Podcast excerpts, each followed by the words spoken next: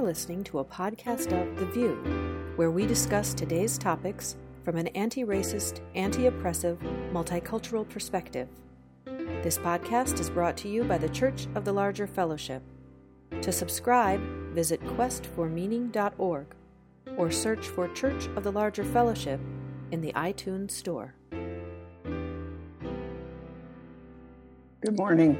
I'm Meg Riley in Minneapolis, Minnesota. So grateful to be with a wonderful panel of folks trying to make a little sense out of the world today. So, Aisha Hauser, how's it going? Hi, I'm Aisha Hauser in Seattle, um, and it's a you know cloudy day, an unusual day here in Seattle. And uh, Jessica and I are on West Coast time, so I just feel the need to say that every week. Dina, how are you? I miss you. I'm good. Hi, everybody. I'm Christina Rivera. I'm coming to you from Charlottesville, Virginia. And um, oh, here is my, I don't know if you guys can quite see, there's my, uh, it's like the universe said, we're going to send some, some crappy stuff your way, but we're going to send you uh, the most cutest puppy ever to give you some some good loving and and uh, service. So she is she's been already a chaplain dog. Jessica, what are you up to this morning?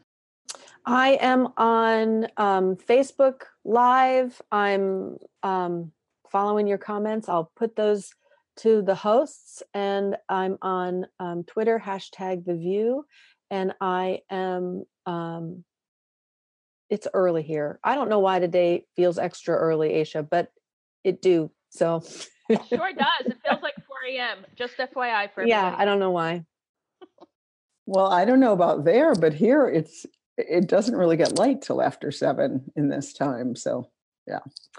And we're excited to have a guest host this week. Dawn Fortune, who has been here as a guest before, is joining us because Michael Tino is sick. Dawn, where are you and how are you? Um, I'm doing well. I'm Dawn Fortune. I am a minister in Galloway, New Jersey. And um, I am four fifths time which means I work four weeks on and one week off. And hmm. so this is my week off, and I've been playing in the garage and welding and having fun. It's been a it's a wonderful week. Well, we're especially thrilled that you would think of us as time off. Some people would, would call this work. So thank you. Uh, and our special guest today is uh, Nate Walker, the Reverend Dr. Nate Walker. NATO potato is fun. NATO potato, and and unlike my doctorate, you don't have to put his in quotes. He actually earned it. Oh, you earned it. You earned it.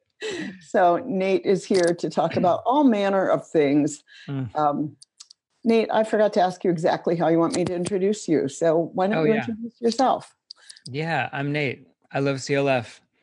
I'm a um, the community minister for religion and public life with CLF, and um, in my in my day job i work uh, as as a strategic planner fundraiser for various organizations on issues of religion and public life.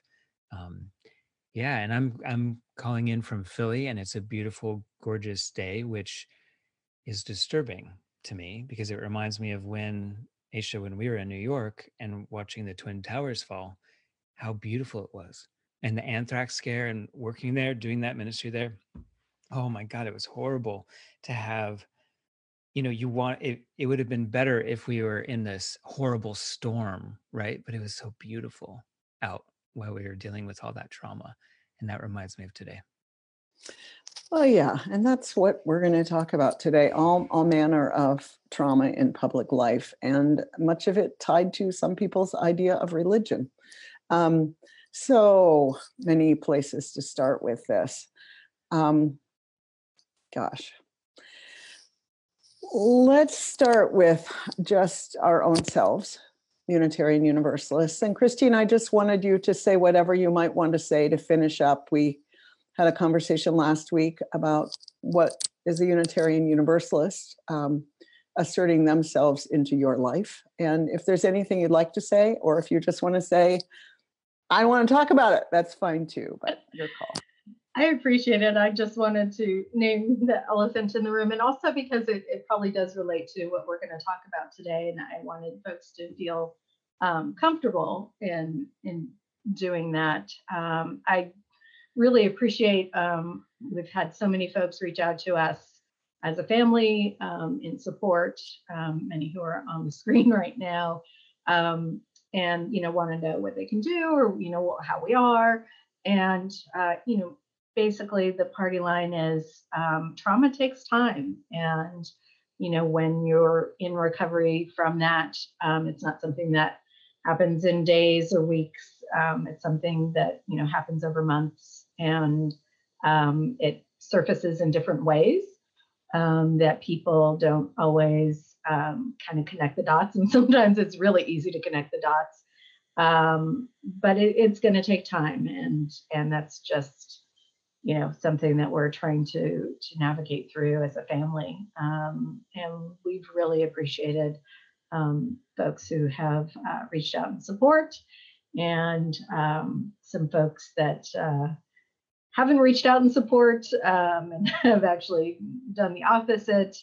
Uh, you know our our uh, thoughts and prayers are with you all because uh, it's obviously some some things that folks are working out in these times. And, and I think that's part of what we need to, to talk about today is um, not just in Unitarian Universalism, but, you know, um, our, I've always, we've always said our small microcosm is just, um, you know, uh, a harbinger of, of what's going on larger. And so it shouldn't be any surprise that these things are happening within Unitarian Universalism um, when they are happening, you know, outside of Unitarian Universalism and um, and that our faith you know it, it can't just be on sunday. It has to be all the other days of the week. Amen. Well i'm sorry to hear that there are people who need to keep on the assault. Uh, let's talk about a continuum of violence because that's that's what we're looking at from threats to bomb you know um, We've changed the title this morning, Nate's clever title from F bombs to pipe bombs. But, you know, um, Nate, tell us what you see. Uh, you've been studying this, you know, the continuum of violence and how religion plays into it. So, right now we are in an age of contempt. And, and I use that word very, very specifically, drawing upon some psychological studies that look at marriage. Um, they, they look at 30 different years of studies of couples. And if one of them is showing contempt for another, um, the psychologist can predict with 90% accuracy that they're going to have a divorce. And I think ultimately our country is going through a divorce. We're seeing these elements of contempt that start out with um, nonverbals, like in political debates, the rolling of the eyes, the dismissing um, the scoffing, the sar- the sarcasm um, that's very very biting, that lacks any kind of generosity. So you get to see sort of the early stages of contempt in in our body language and in our actual language. And what's happening right now is that we are a public that is more divided than in we've seen in history. So some of the polls show that um, out group out group animus and in group favoritism is at an all-time high. Um, the political uh, views held by both democrats and and republicans are more divergent than in recorded history. So we are in an age where there's when this, you say recorded history you mean us U.S. history. I mean, certainly, yeah. other places have gotten more divided. Okay, I just want to. I should say since the recording of this same topic, which was um, in the 1920s, right? So when they're looking at um, uh, behavior uh, and and values shared by parties and so on. Um, the other thing is we're getting to see a lot of otherizing language. Um, Meg and I uh, worked on the book Cultivating Empathy together, and that where we talk about sort of listening in for the rhetoric of otherizing when somebody is being demonized um, or being colonized or generalized or trivialized or homogenized or vaporized um, these are these are ways that to make somebody the other and when that happens, um, there is you can justify their elimination.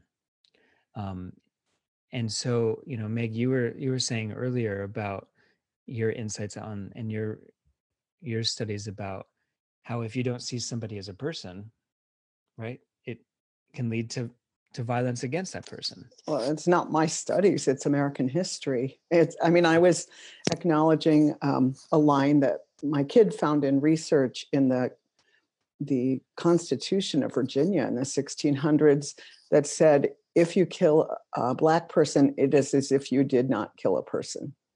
And so once you declare people not to be people, anything that you do isn't a thing because they're not people. And and I was lifting that up both because my kid said it to me and then looked at me and said, How do you stand to be white? And I said, fucking A. Oh, sorry. From F bombs. Oops. Oops. Delete. Uh, you know, but really, uh, lo- looking at our history, we have otherized and wiped out so native, I mean, so many people that I think we who are white are seeing stuff anew that people have i mean i wonder about those polarizations and how they've existed around race and and people's uh, analysis of stuff for a long time because i think for those of us who are white at least speaking for myself you can ignore a lot for a long time and and just be okay. Just think you're okay because you don't know anything. And so once you see it and you go holy cow this has been going on for you know 500 years here and i've been sitting it out um, anyway so so that is to say the otherizing that we're seeing now is visible to some of us who have who have known it for 500 years in their cells. So mm. um, just just to name that. And and this this otherizing is taking on a whole whole new power right now. And so, one of the things we're seeing in the demographics is an increase in social hostilities, uh, hate crimes, violence. Um, Anti Semitism is at an all time high. Hate crimes against Muslims are higher in, in, this last year, according to FBI data, than they were um, after 9 11 or any other time. This rhetoric of having 42 different states sort of introduce laws to ban Sharia, the, the travel ban itself and the political rhetoric around that to to create a registry. Wait, a, hold on, I missed something. 42 states did what? 42 states have introduced anti-Sharia bills, meaning to ban the use of religious justifications that Muslims might use um, in living their lives. And so it's this based on this perception that one Islam is foreign, um, and that's what these copycat bills say is banning foreign religion. Um, and the courts overwhelmingly find them unconstitutional because of course they are. You can't establish religion. You can't privilege one over another or privilege religion over non-religion. And so what's strange is that governors continue to sign into law these bills they know are unconstitutional. Um, Sam Brownback of Kansas was one of them, and he was now appointed by uh, President Trump to be the ambassador for religious freedom in the United States for the United States. Um, and so, I, have when looking at this, I'm seeing that it, it's a kind of political strategy that's a perfect recipe. If I get the public to fear the other, in this case Muslims, then um, you need me to protect you from them and if the courts overrule me, then you need me in order to appoint new justices. So it's a it's a perfect political recipe for maintaining power, for rallying a base. Um, so this is and, the and I would add that just that that just that it's on the ballot, just that it's it's it's being given the cover, the protection of something that should be debated, that should be something that we look at from a perspective of not just politics but law and values. Just that that nugget alone that it should be part of the public discourse um, to have this debate um, is part of the tactic of you know of yes to everything you just said nate of all those other steps. Um, but even just the the the kernel of how it grows, that this is something that is worthy of protection from, um, is is part of that entire um, not just othering, but shifting of where our attention is and goes to. That that's right. That's exactly right. And I think it's in this time you getting you're beginning to see the legitimization of otherizing and it is resulting in actual discrimination actual hate crimes actual incitement to violence. And i'll give you a couple examples. So um, at liberty university for instance um, is the f- fourth largest um, public uh, private school in in the country. And um, Jerry Falwell, as the president of it, um, uh, just in in 2000, in 2015, was speaking in front of a, a huge auditorium of students, talking 10,000 students. And this is what he said. I've always thought if more good people had concealed carry permits, then we could end those Muslims before they walked in and killed them. Um, the crowd then erupted in applause. You can watch this on YouTube. It's incredibly disturbing. And then he continued and said, I wanted to take this opportunity to encourage all of you to get your gun permit. We offer a free course. Let's teach them a lesson if they ever show up here. This is the president's advisor on religion and public life. And he's calling for his students to take up arms if a Muslim enters their campus. So this is an incitement to violence, right? And so when asked um, a week later, did you really mean this? He said, if I had to say what I said again, I'd say the, exactly the same thing. And so it's in this context that we're seeing all kinds of um, rises of hate crimes against Muslims in particular. So right now, um, one in five families are experiencing uh, Muslim families are experiencing um, some kind of active bullying of their child in public schools, and then of those families of those children who are experiencing that, the bully one out of four times are the teachers. So an example is like a, a public school teacher is ripping off a eighth grade girl's hijab her headscarf and he's saying he's petting her hair saying pretty hair pretty hair. And he says you you need to liberate yourself. You're, you aren't you a feminist? And how do we know that this happened? Because he himself recorded it on his phone and posted it. So if if the president and his advisors are saying these negative things toward the vulnerable minorities of our time, then other public officials, in this case, public school teachers, are one in four likely to be the actual perpetrators of bullying in the schools. So, um, sorry, I, I just reacting because I was my mother. I was raised Muslim. My mother has worn a hijab since she was 17. Um, Yes, it has gotten much worse. And as when as soon as you said public school teacher, I remembered my I think she was the seventh grade teacher um, who both disliked my mother and me. So um, some version of this, while no, not it absolutely got has gotten more egregious. But this is I was the only girl named Aisha in uh, the school system. Um, people would ask me why my mother wore that thing on her head. Why didn't we celebrate Christmas?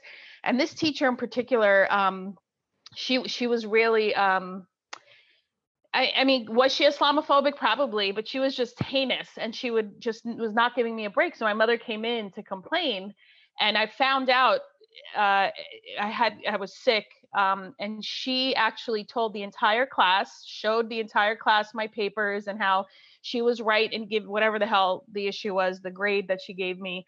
Um, but it was humiliating. So some, so I just want to make sure that we realize that some version of this, however subtly, has been going on. And I and no, I never wore a hijab in school, so I didn't have that, but my mother did, and I knew the look she got, and I was called camel jockey, sand, N word.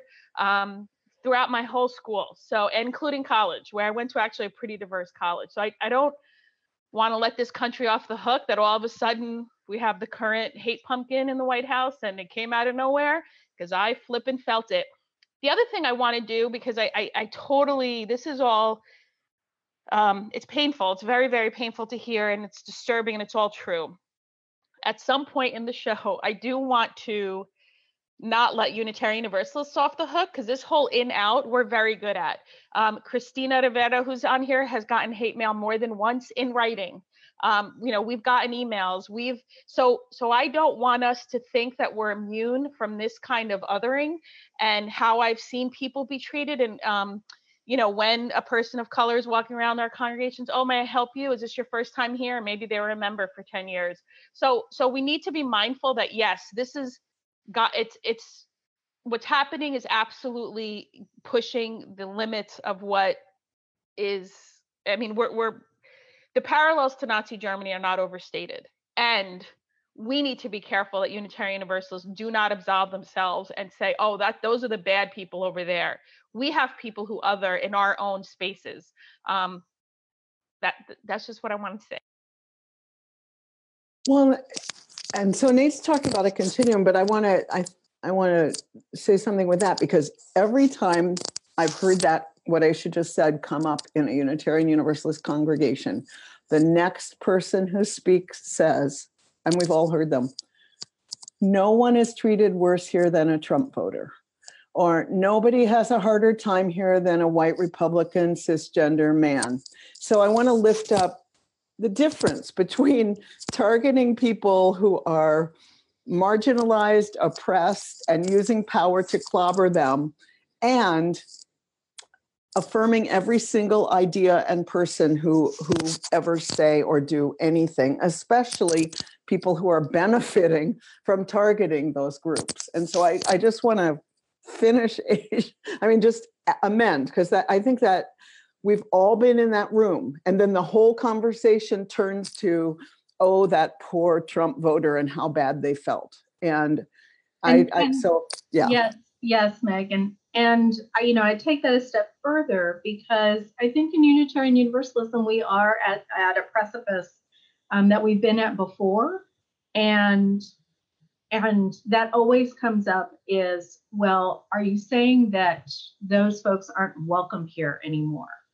Um, and, you know, we hear in our congregations, you know, the sorrow and grief for members who have left because um, the church's stance on racial justice or that they have a Black Matter, Black Lives Matter sign now. Um, and we hear, you know, from from continuing members of how deeply it hurts that other um, congregants have left because of that. And one of the things I try and lift up when we talk about that is the vast numbers of POC who come through our doors that leave and never have a group of white folks chasing after them to say, Why did you leave? Or, you know, I'm so sorry that we couldn't make that work. Or, he, you know, expressing their grief over um, folks who we are supposed to be the most radically welcoming of um, and a sanctuary for. Um, and, and you're absolutely right. We shift that conversation so easily to, you know, the, the white male cisgender Republican that we're not welcoming to without giving any um, thought to the folks that um, the most marginalized folks that we are supposed to be a sanctuary for. Um, and so that's really, you know, I'd say to the people listening, you know, when you're having these conversations in your congregations, that is the response. um, in, in trying to not be sucked down that that rabbit hole of you know trying to go after that one or two people um, who are come from extraordinarily privileged many times uh, to be able to walk away um, and redirect and shift our focus of really you know what is our what is our congregation here for what is our faith here for Yeah, who's our congregation here for? Oh, Dawn, you're trying to get in. Yeah, um, well, I've I've been mindful that I'm I'm trying to sit back and let others speak. Um, um, but I also know that I'm here, so I'm supposed to I'm supposed to say something. Um, so I had this conversation this past weekend at a new member workshop sort of thing that we had, um, where um, I mean it was a different vein, but we were talking about the difference between um, the inherent worth and dignity of all people, and you can just do anything here. Um, and what I said was every person has worth and dignity. Every behavior does not, and every idea does not. You can have lots of ideas, but if you think the world is flat, I'm going to tell you you're wrong. Okay. And my job as the minister is not necessarily to make you comfortable or to make you happy. If you want a lollipop and a pat on the head for being a good liberal and showing up here every Sunday, this is not your place. This is this is you're not going to get what you want here. so my job is to comfort the afflicted and afflict the comfortable. And um, I'm working on a um, um, a newsletter column um, that's due this week um, about the difference between, and this is prompted by a, colleague, uh, Reverend Diana McLean up in Peterborough, New Hampshire, but the difference between being political in the pulpit and being prophetic. And um, I had somebody walk out a couple weeks ago um, because they didn't like the stuff I was saying about the confirmation process for our most recent Supreme Court justice. Um, and I spoke some very hard truths. And um, this person was a lifelong Republican, and um, and their partner spoke to me, and I said, you know, I can't change the truth. Um, and and frankly, what I said after the election in 2016 was if you voted for Donald Trump, that was an act of violence. That was an act of violence. And we have a covenant of right relationship here. And so if you behave in this way, this is not going to be a comfortable place for you.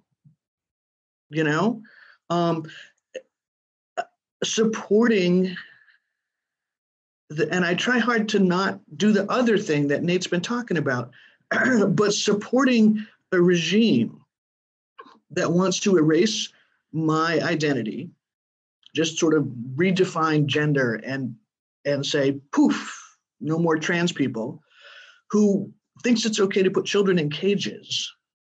If you support that, I don't care for what reason you like tax cuts or whatever. If you support that, that's wrong. It's wrong. And the the the dance that I have to do on that very fine line between being prophetic and sounding like a jerk. Um, some days I do it, and some days I don't. Um, is that we have to we have to I have to root everything I say in our values. And our values are simple, but they are not easy um, and to draw us back to that. But there is just some stuff that is wrong. And there is some stuff that we are not going to change anyone's mind by hoping that the other side will see reason or be polite. We cannot reason with fascists. It's the truth. Um, and so people say, well, that means you're shutting down the conversation. I'm like, okay, I'm all right with that, actually. I, am okay with that. Um, I've got more productive places to put my energy. But so those are my thoughts. Thanks, Dawn, and, and thanks for lifting up the, the erasure and eradication of trans people, which the administration just decreed this week, which again comes from religion. Uh, that is a, a that is who Mike Pence is through and through.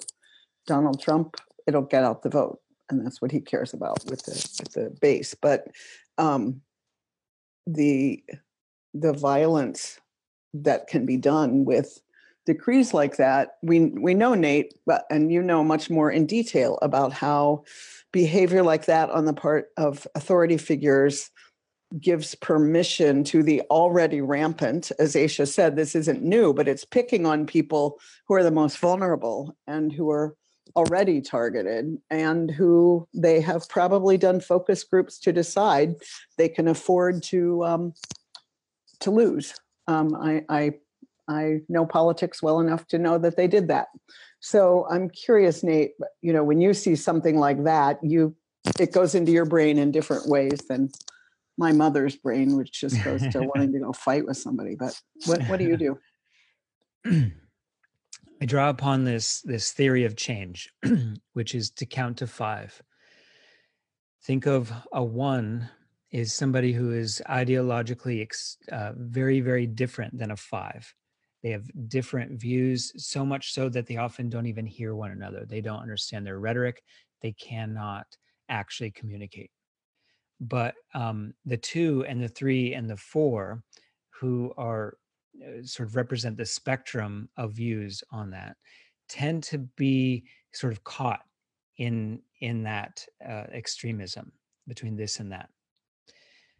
A a three who is sort of the middle of the road on these topics can often speak to both the one and the five.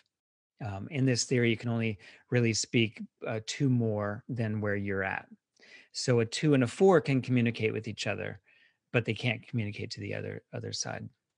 So what I tend to do is um, in an age of extremes, not to speak to the extreme as a strategy in order to keep those who are two, three, four morally grounded.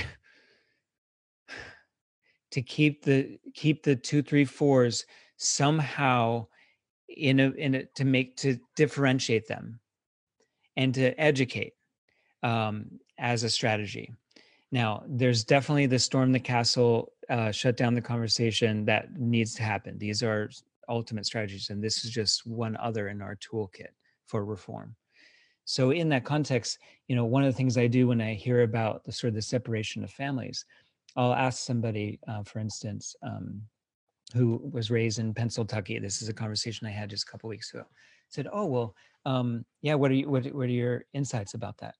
And then they they talk about how immigration's a problem and the caravans are coming and there's a, um, you know, no, I don't necessarily think Mexicans are rapists. I'm not that extreme, but you know, I I do think that this is the major issue, and so I support his policy, right? So there's like a uh, a two on the one of the extreme scale and so I just ask a uh, factual question. Oh, well, do you know the origins of of this? And they're like, no. Well, what what's the origins? And they're like, oh, it would didn't Jeff Sessions start it in 2007, the, in 2018? I was like, no, no, the real origins, and that is George Washington in 1790 until Eisenhower in 1954. They all had one legal definition of eh, citizen: white you had to be white in order to become a US citizen. We're talking 36 presidents had this. We're talking multiple Supreme Courts reaffirming this, um, eh, countless Congresses reaffirming this. So the basis of this idea of immigration in this legal system is based on whiteness. And so when I asked them, oh, well, well, certainly you know the stories of the federal government hiring Christian missionaries in order to create federal boarding schools to separate the adult indigenous families um, from the children in order to Christianize the children, cutting off their hair, removing their garb, um, changing their names, requiring them to speak English, and converting them to Christianity. You know, the federal government funded that for over 70 years, and over 200,000 children were then converted to Christianity that way. They're like, what? That doesn't happen. And it's like, oh, well, you know, other contemporary examples of this with after Bill Clinton signed the NAFTA agreement, 1.5 million Mexican farmers lost their corn farm industry.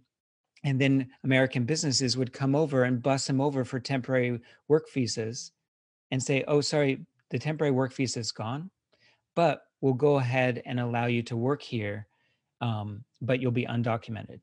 And many of these undocumented workers work in the meatpacking industry, as articulated in Food Inc., where you have um, uh, 10 to 15 people who are undocumented picked out by ICE each day so as to not disrupt the, the workforce. So, this is a government business collaboration in order to create undocumented workers, one. Two, to then raid them in the middle of the night and they're usually the ones who are making some kind of complaint about the health conditions of these meat packing industries and then three separating the adults from the children in the right then and there so this idea that separating of families is somehow one new and two somehow should be shocking is um, is actually a continuation of a long standing legal administrative attempt in order to otherize, in order to protect a certain type of person, in order to otherize another. So, uh, when for me, these are the types of conversations I try and have um, in order to help people not go to further into an extreme, but to ground them into some history. And how did that conversation go with a person from Pennsylvania? Did they care about any of that?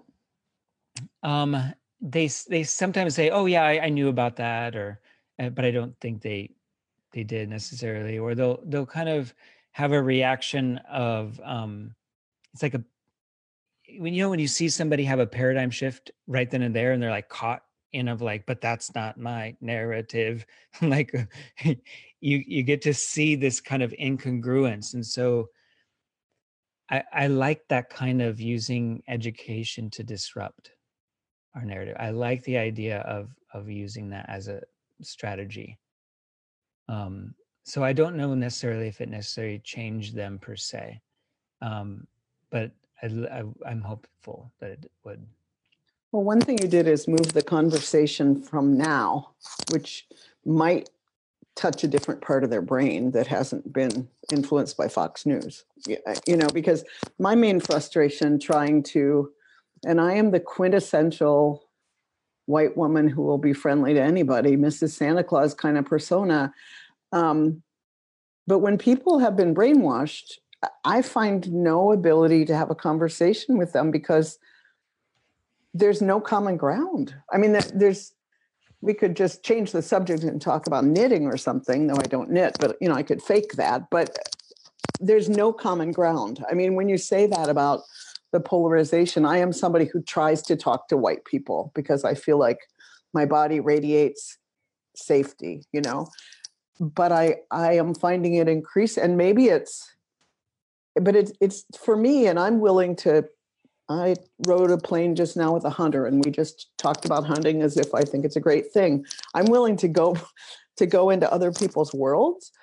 But when when their world is one that's been created by lies, I honestly don't know how to continue that conversation. And most of the people I know, I don't have relatives who are Trump voters, but but the people I know, a lot of people who do, a lot of white people who say, we just don't talk about it. We just never talk about politics. And I honestly, at first I was really mad at him about it, but the more I've tried with people like their families, the more I've seen why, because they're they're really dead end conversations. And I'm I'm eager for strategies for white people, particularly to talk to other white people um, about this stuff because um, I I thought I was pretty good at it, but boy, am I not. I I often and maybe it's because I'm a five. I don't know, you know, but but I I feel like I um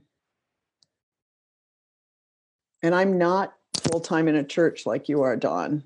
You know, I'm I'm doing a quarter time in a suburban, very white congregation, and um, and we're you know we're venturing into this territory. I don't know how successfully though, you know, because you just and the liberal loop is also pretty closed, as we've heard. I mean, so it, it, I don't know. Anyway, I don't even know what I'm asking, except I'm just saying, Nate Walker, you've got a degree in this. Help me. if if it if it's it, I like I said, I want to I want to lift up my cool weird little congregation down by the Jersey Shore. Um, in that group of 13 people considering new membership, there were four different queer people, four five people under 40, one under 30, three people of color, and one person um, with um, significant mobility challenges who gets around in a chair, electric chair. So, I mean, it's, I don't know what's bringing them here in this very white little corner of New Jersey, this very white, very red little corner of New Jersey, but they found us. Um, now we'll see if this batch comes through because that'll change about 10% of our population. Okay, I've got about 110 members and I've got 13 people. So that's about 10%. And that typically is when things get uncomfortable for a little bit until you reach a new normal. So we'll see what happens, you know, when they start to, to, to fully integrate um, with the community. I'd love to ask Nate because one of the things that I get frustrated with, and maybe the answer is what you already spoke to from the scale of one to five. I've heard that before, but um, um, I still hear people say, "Well, you don't want to." Anta- this is you use now. Um, when when we still still people want to argue with me about the words white supremacy, which just exhausts me. And and they say, "Well, you know, you're losing people that you'd have." And I'm like, meh, I'm not convinced that we had those people. If all it takes is naming white supremacy culture, which is reality, because really reality is antagonistic. Real, if we're going to be honest, reality, what's happening is antagonizing, um, especially those on the margins, especially those that that um, th- this administration wants to erase trans people who will not be erased. So that reality is antagonistic. So I guess Nate, when you were talking about that scale, I mean, I I don't buy that argument. I don't buy that because uh, you know, if please and thank you brought liberation, we would have done it with Washington, right? Like it took me 17 years to become naturalized, and I was here when I was two, and I didn't become a citizen until I was 19. Um, and so so I, I don't know. I wonder about that. Like, are, am I really going to convince someone who wants to argue about with me about the Earth being flat and white supremacy culture is not a thing? Is is that? I, I just genuinely don't feel I have the energy to waste my time. However, I'd like to hear if that's the theory, is the one to five thing.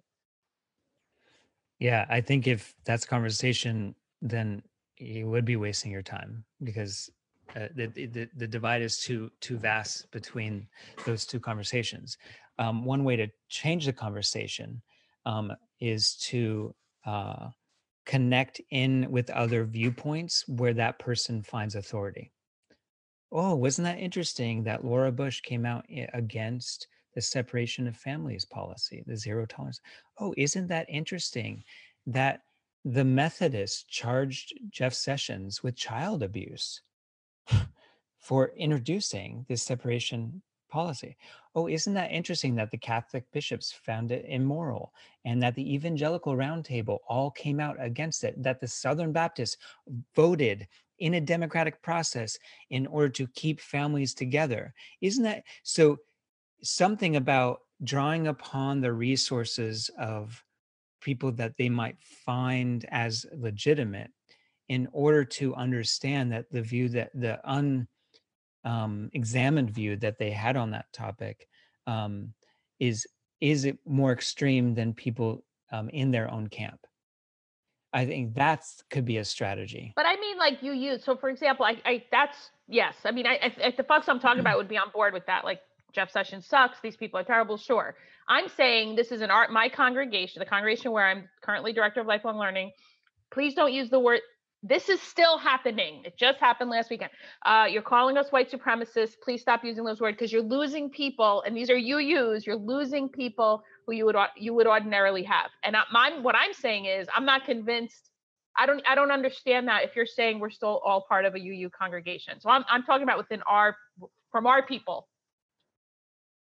There are many conversations happening simultaneously here, and I wanted to lift up a comment from from and I hope I get this right. T, is that how you say that first name? Does anyone know? T. Resendiz de Perez writes The one through five model works if we're looking at an issue of varying opinion, but when it is applied to an issue like trans or native liberation, it falters. When the one's worldview negates the existence of another, that other group cannot be considered the fives, and that group should not be considered extreme for insisting on their own existence. Amen. The idea that we will be saved by folks who have chosen a middle ground on moral issues is disturbing. Um, so I think I think we're having a really complex conversation about many different um, strategies and communities, and I am pretty much an all strategies person. But I just want to affirm that point because, yes, absolutely, that I think Nate, you're talking about political differences when you say that. So I just want to hear your response to that comment. Yeah, Ty, I I want you on the show. We need your uh, wisdom more in this conversation. You're right. When it comes to um, issues of fundamental human rights, fundamental um, dignity of all persons, I mean, there is no moral um, relevancy. There is no um, middle ground in these ways. So I think that that's accurate. Um, uh, I'm I'm talking more about sort of theories of change uh, that leads someone to um, change their mind on on policy issues. Um, and I, this is relevant to me because I don't know about you all, but I'm doing get out the vote work right now, and I am talking to people with a very broad range of beliefs. Here in Minnesota, we have Keith Ellison running for Attorney General, a really important role for protecting all kinds of targeted communities. And Keith is Muslim. And the anti Muslim the right wing has deployed people to Minnesota and they're all over it. And Keith's former girlfriend also said that he was abusive to her in the course of their breakup. So it's gotten really ugly in terms of his ex-wife being dragged. I mean, it's it's gotten really ugly. And I feel like these different conversations about gradation, I, I am like, we cannot allow this right-wing guy who makes Jeff Sessions look liberal be our, our attorney general, or so many communities will be in such deep trouble in Minnesota. So I'm out there talking to people about Keith Ellison, and I'm having a lot, a lot of challenging conversations. Um, so I think I think we're talking about lots of different things at once, and they're all painful. I just I just want to say they we're on a continuum of suckiness, and it's like in a really really sucky time that we're in together. So I, I want to. I, agree, Meg, um, but I would like to affirm Aisha's point that when we're talking about it from a uh, perspective of Unitarian Universalism, um, which is why all of us are on on this particular show, um, we affirm as our faith a certain set of values and a certain way, a, a certain theology um, that some of those conversations um, shouldn't be where we have to be, right? And and um, when we are derailed so often to having those baseline here, you know, baseline what I would term as baseline here are human rights issues that like when we have to affirm our own humanity within Unitarian Universalism, that is, I think, what he is trying to get towards. Of the, and and you know what Aisha is saying. Hmm, did we really have these folks to begin with? Um, because I think in the wider world, yes, when we're going out and doing social justice work, um, the the strategies that Nate is talking about is absolutely crucial that we that we're employing those strategies uh, particularly when we're doing interfaith work and when we're, we're out. But when we're talking about what we believe as congregations um, and co- covenanted communities, and where we, I'm not going to use ableist language, not where we stand, but where we are um, in terms of what we hold as um, our baseline values, those conversations, I think we do need to have a conversation about what those are. And and I I do believe that that not everybody who identifies as Unitarian Universalist is going to be comfortable uh, with those conversations. And I and I do believe that not everybody who thinks that they're Unitarian Universalist will stay. Um, and and that that is the single hardest conversation that I see we have within Unitarian Universalism because we are not willing to say not everybody is going to make it as a UU. And boy, you say those words. Aisha and I and Takia did a white UU white supremacy teaching workshop, and that was one of the questions we got, and that was one of the answers I gave. And I can't tell you the the backlash that I got to that one answer of sometimes we are going to have to affirm the the inherent worth and dignity of somebody as we walk them to the door. Um, and that does not mean that we don't value them as a person, but there has to be some discernment within Unitarian Universalism as as to who we are and what we're willing to risk.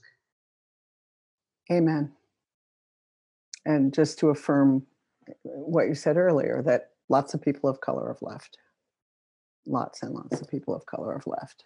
And yeah, yeah. Whoa, uh, we have a lot of viewers. This is this is important, important time to be together and talk.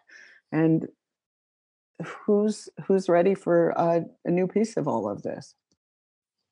I'd like to I'd like to touch on something that Christina just said about as a culture, Unitarian Universalism or Unitarian Universalists seem to be living in um, a, a culture of scarcity. Like we can't afford to lose anybody. Like there's this leftover thing from the 1950s when everybody went to church, and our we had churches with you know 5,000 members, and they weren't that uncommon. And now we have the majority of our churches have you know 100 members right? And if we lose three, that's scary, especially if they're big pledgers. And so um,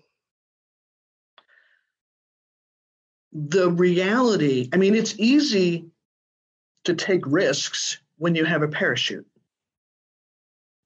You know, when you know that if we lose five people, so what? We've got 500. Okay. As opposed to if we lose five people, that's you know, possibly a quarter or 20% of our budget, you know. Um, and so I think sometimes um, leaders and congregations have that playing too large in their heads when they think about how are we going to take a prophetic stand. Um, and we have a culture of what I call toxic niceness, where we don't want to say to somebody, that thing you did or that thing you said was racist, because we might hurt their feelings. Um, and yet, that is the whole point of a covenant is that we call one another into this shared agreement of how we're going to be in community with one another. And so it's it's we need to get over that fear and i'm not sure how we do that. Um, but but i think that plays large larger behind the curtain than um, i think a lot of us want to recognize or acknowledge. I had a white uu minister woman say to me white uu minister the social justice minister say that I needed to say things so she can hear them. So this this isn't we, we need to be mindful that some of this is also among our spiritual leadership um, mm. who have been pretty heinous. And so I've had this said to me just within the last five years. Um, so you're right with the toxic niceness. And so I get blamed for speaking truth to power by a UU minister saying, you need to shut that down and say it the way I can hear it. I think there's a fundamental misunderstanding of what is the purpose of a congregation. And I'm I'm going to be very very blunt here. Too many Unitarian Universalists think their congregation is a is a country club. No. It is a training ground. It is a training ground for moral, spiritual development. It is a training ground on how to do that emancipatory work in order to live out our deepest values. And that has to come with a very big and beautiful and ugly mirror into our character. So if there's any kind of resistance when it comes to, oh, you need to talk pretty and look nice in order for me to hear, then there's a fundamental misunderstanding of why we gather we're not gathering for a social club and to have tea. What? We're here because it's a training ground, people. And so I think if we start to shift to what is the purpose of this place and get people to buy into that larger purpose, then maybe they will see each sermon, each encounter, each conflict as an opportunity for their own moral and intellectual and spiritual development. Amen. Spoken by someone who left the parish ministry. Uh, I I want I want to say that if Fox News is broadcasting people, I mean brainwashing people, white supremacy has brainwashed people like me for 500 years. I mean, so it is so deeply held so those same conversations i'm saying are frustrated with brainwashed people are, are about me and the ways that i am brainwashed around whiteness and white supremacy and racism and all of those things. And so you know we are trying to do something hard is is what i'm saying. And people of color suffer for how badly we're trying to do it. And and um, I think these times that we're in call us to to draw on reserves, especially those of us who are privileged, to draw on reserves that we were not trained to have, and that church has to be a place to help us with that. You know, and and if it isn't, we are not going to be strong enough. It's um, somebody said in the chat, it's a gym. Yeah, mm-hmm. it's not a spa, it's a gym, Dawn. Yeah, that's great. And, I love it. And the other thing I will say, Meg, is that um, you know people of color have, have had that same brainwashing. You know, we have that same internalized. Um, why are people treating me this way? What the what the fuck? Or um, what the you know what what's going on? And then you're like, oh, that's right, racism.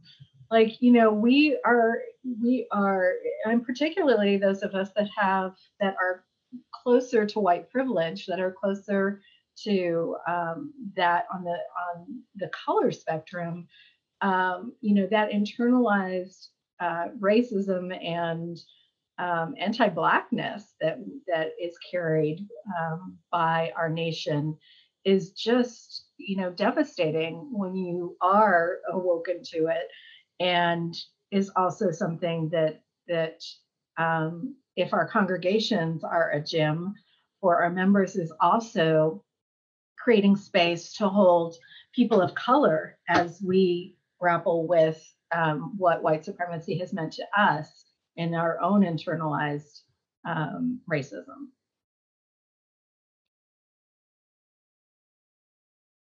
I want to acknowledge Ty. I did mispronounce your name, and I apologize for that. Like a bow tie, you say, and that's great and and just lifting up that the theory of change that Nate mentioned doesn't allow the oppressed group any power in creating change because they don't exist on the spectrum of the political issue. So interesting. We could have a whole nother hour on that, I bet. And um, these are such important conversations. And we're coming to the end of our time. Jessica, you unmuted. Did you want to say something? I didn't unmute, but I'm happy to have my face pop up for a second. Oh, everybody. oh, okay. Hi. Here we are.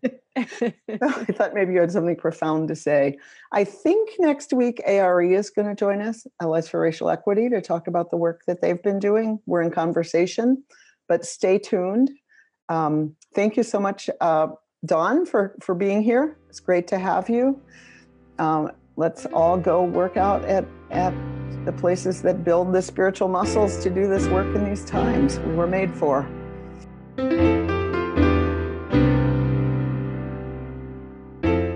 This has been an episode of The VUU.